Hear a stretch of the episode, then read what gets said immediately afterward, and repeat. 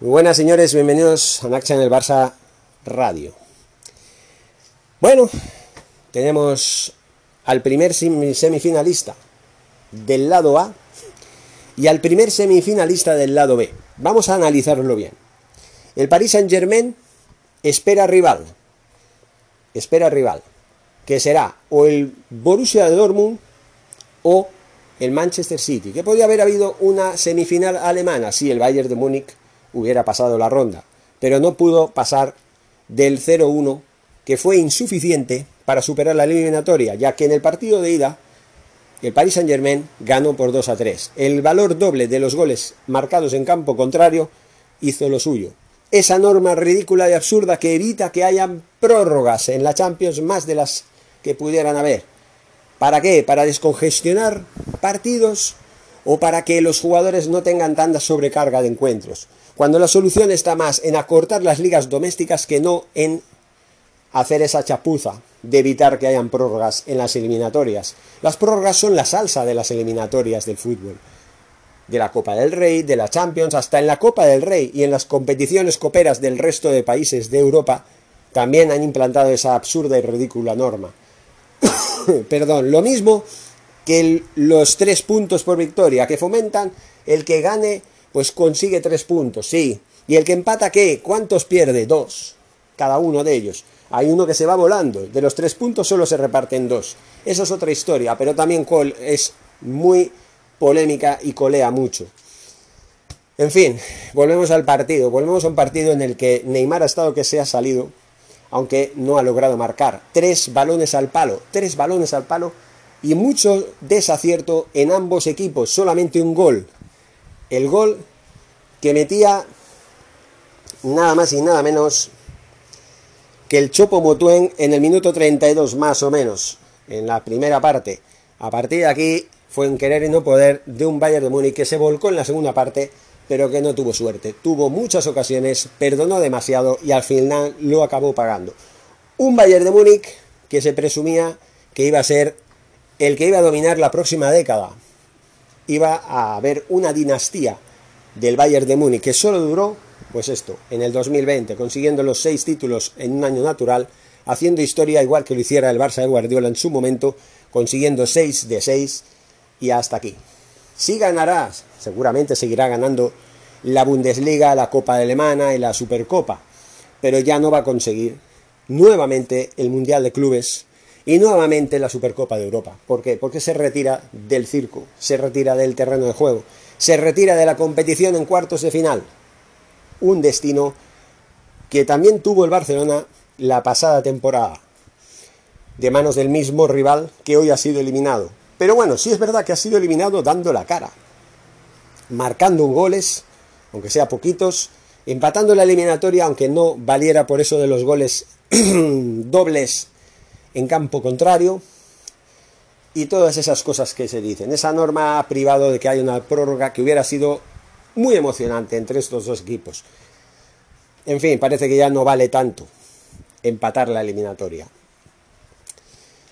Y por lo tanto, el Bayern de Múnich cae eliminado en manos de un Paris Saint-Germain muy conservador, que lo único que ha hecho ha sido vivir de la renta del primer partido, del partido de ida, de ese valor doble de, goles marcados en campo contrario del que se aprovechó y del que se valió, a pesar de esa necedad, de esa negatividad de ese negativismo y de esa nulidad que ha habido en, aciertos tanto de uno como de otro equipo. Los dos han, han perdido muchas ocasiones, han fallado muchísimas ocasiones y han propiciado que el partido haya acabado solamente con una pírrica victoria bávara por cero goles a uno.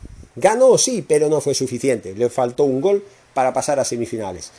Por lo tanto, el gato al agua se lo llevan los franceses, igual que en el otro partido. Pasó algo parecido el Oporto ganaba en los últimos minutos del encuentro tras un soporífero encuentro de vuelta por 0 goles a 1, pero no fue suficiente. El 0-2 de la ida del Chelsea, que ganó a un muy buen Oporto, tanto en los dos en los dos partidos, en el partido de ida y en el de vuelta, pero que tampoco fue suficiente. Tampoco fue suficiente. Por lo tanto, el Chelsea administró bien sus ocasiones, fue más práctico y tuvo más oficio llevándose la eliminatoria. Lo que pone, ahora hablamos de este apartado, en bandeja, lo que he dicho al principio. El Oporto eliminado, el Bayern de Múnich eliminado, el Chelsea y el Paris Saint Germain esperan rival. El Chelsea se medirá al Liverpool o se medirá al Real Madrid dependiendo de lo que hagan mañana. El Real Madrid parte con la ventaja del 3 a 1 de la ida.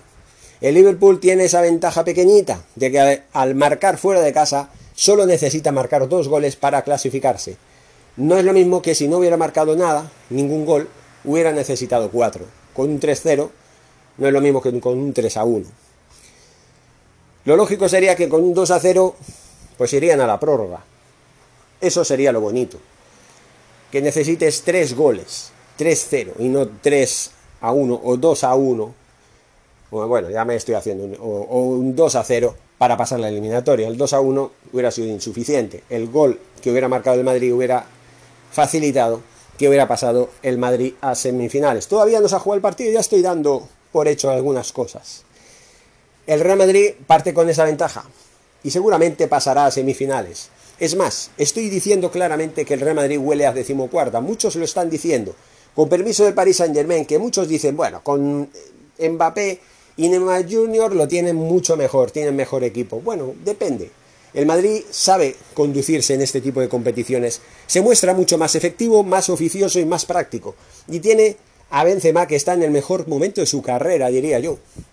Y encima tiene a Vinicius Junior que está creciendo a marchas forzadas. Ese jugador del que yo me mofaba tanto no hace mucho, que yo me burlaba tanto de que balón de oro del 2054 Imagínense hasta qué punto yo llegaba. Ahora resulta que es el nuevo Pelé, que no lo es. Es un jugador sobrevalorado, yo siempre lo voy a seguir diciendo. Un jugador que falla mucho de cara a portería. Un jugador que hasta el que llega a los últimos metros de cada jugada lo hace muy bien. Regatea, eh, centra, eh, se va por velocidad, en el 1 a 1 normalmente gana, pero cuando llega el momento de rematar a portería, siempre la pifia. Y ese es el tema. Ahora resulta que Vinicius Junior ya afina más la puntería. Si afina la puntería se va a convertir en un gran jugador. Y no voy a negar de que Vinicius Junior puede ser un, buen jugador, un gran jugador en el futuro. Es joven, todavía puede pulir esos defectos que le han condicionado hasta la fecha. Luego hablando también del otro partido, el otro partido que queda entre el Manchester City y el Borussia Dortmund. Bueno, pues aquí hay mucha igualdad porque a pesar de la mínima ventaja la mínima ventaja que se llevaron eh, los del Manchester City, los de Guardiola. 2 a 1 es más que factible que eh, el Borussia Dortmund solo necesita ganar el partido por 1 a 0. Y cuando uno piensa, bueno, para ganar un partido que empieza 0-0 tienes que marcar un gol por lo, como mínimo y que el otro no te marque. Por lo tanto, estás consiguiendo eh, una victoria que te puede servir. 1 a 0 que en otras circunstancias pues sería suficiente para ir a la prórroga. En este caso, eh, al haber esta norma de los goles marcados en campo contrario, lo que estás haciendo es asegurar tu clasificación, haciendo innecesario el hecho de que eh, tengas que ir a la prórroga. En ese sentido, pues bueno, te facilita un poco las cosas, aunque yo lo vea una tontería esa norma. En fin, ya vemos, ya hemos visto lo que ha pasado hoy, lo que puede pasar mañana, hemos analizado la situación que hay ahora mismo en la Champions y a ver quién da al Real Madrid como eh, favorito y quién no. Por desgracia, como barcelonista, me duele mucho que el Real Madrid tenga, la verdad, el pasillo hasta la final, vamos, lo tenga en bandeja. Y, es más, si me apuran, el Paris Saint Germain o el Manchester City o el Chelsea en semifinales, si es que realmente el Liverpool no es capaz de, eliminar al Real Madrid, yo no los veo como rivales para quitarle la que sería la decimocuarta Copa de Europa de este club blanco. Así que bueno, esperemos que sí, que el Real Madrid no llegue a la final y que si pasa esta eliminatoria, pues el Chelsea tenga los santos cojones de eliminar al equipo blanco de una vez. Forza Barça y hasta un nuevo audio.